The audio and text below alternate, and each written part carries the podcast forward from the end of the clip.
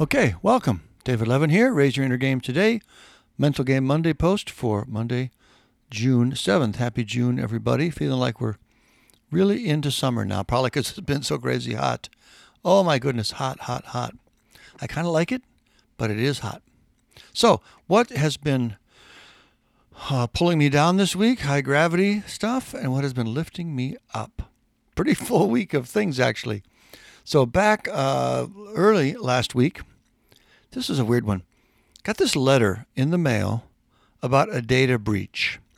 You know, some company who had your information, they got hacked and they're letting you know and giving you the options of things to do about it. The reason I say it's a funny one is because this was from something 20 years ago. About that long ago, yeah, 20 years ago, 21, 22 years ago, we were living in New Mexico. I went to a hospital in Gallup, New Mexico, and had, I believe, my appendix out. And now, 20 years later, my records, still in their system, end up in this data breach. Crazy.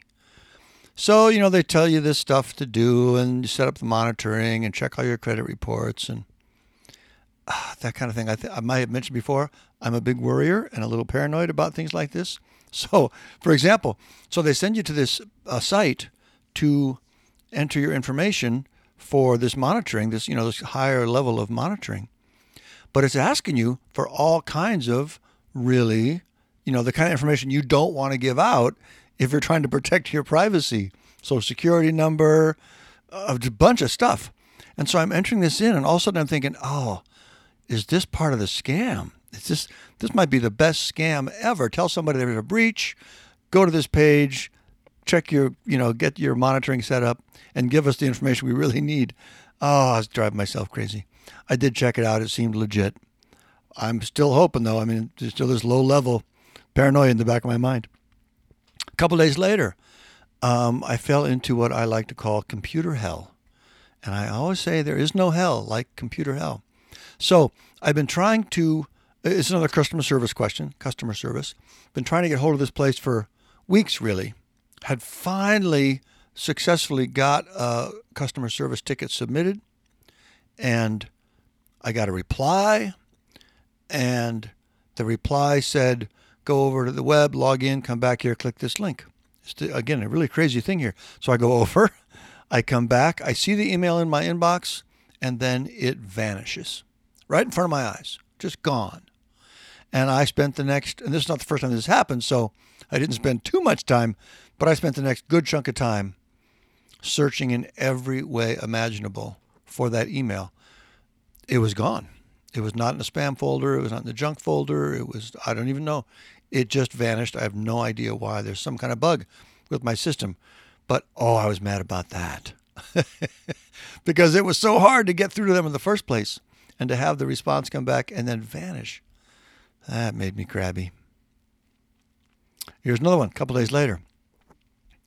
Uh, this one was deeper one. Those other ones were transient, basically. But this one, I had uh, done some sort of a new initiative. Uh, maybe that's too big a word, but anyway, this new thing I was trying with my business, my new business, and uh, it didn't work.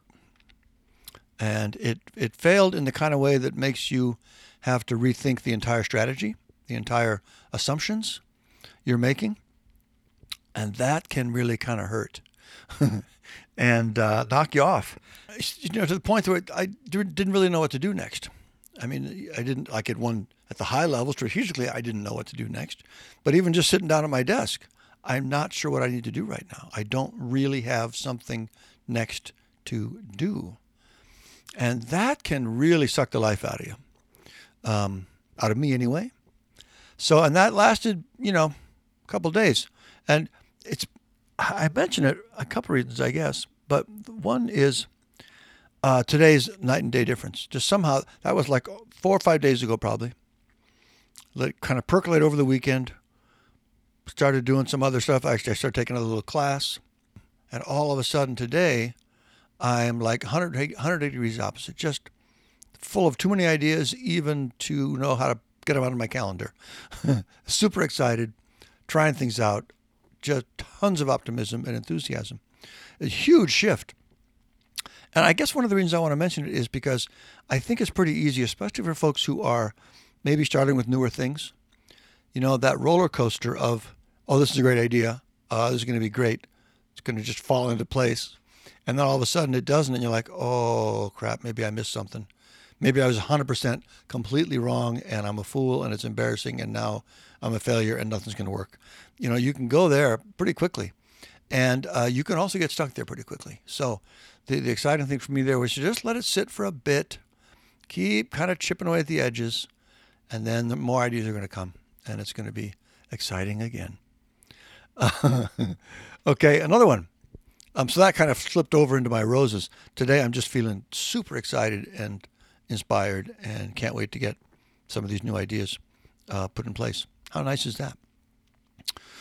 Uh, I'll, I'll click over to uh, the roses now to stay over there. So a little earlier in the week, one night, I guess it was an event at school. And by the way, that's one all by itself. We actually had an in person event at our son's high school. And just what a lovely relief and connection and oh, just many, many levels. I'm really feeling great and relieved as things start to open back up. And then after that, it was uh, you know, the school was not even a mile away, and it was a beautiful warm night, and uh, probably eight, eight thirty, nine o'clock maybe, and we rode our bikes over there, and just that little experience of riding my bike, it, you know, dusk, warm, really warm, still probably eighty or more, just was a lovely, beautiful moment. I just soaring along on the bike, love riding bikes. It, was just beautiful, little moment, picked me right up, loved it. Here's a fun one. Uh, last week of school is coming up for our son Peter in high school, and he had a last minute, of course, writing assignment due, and he's like, "Dad, can you help me with this?"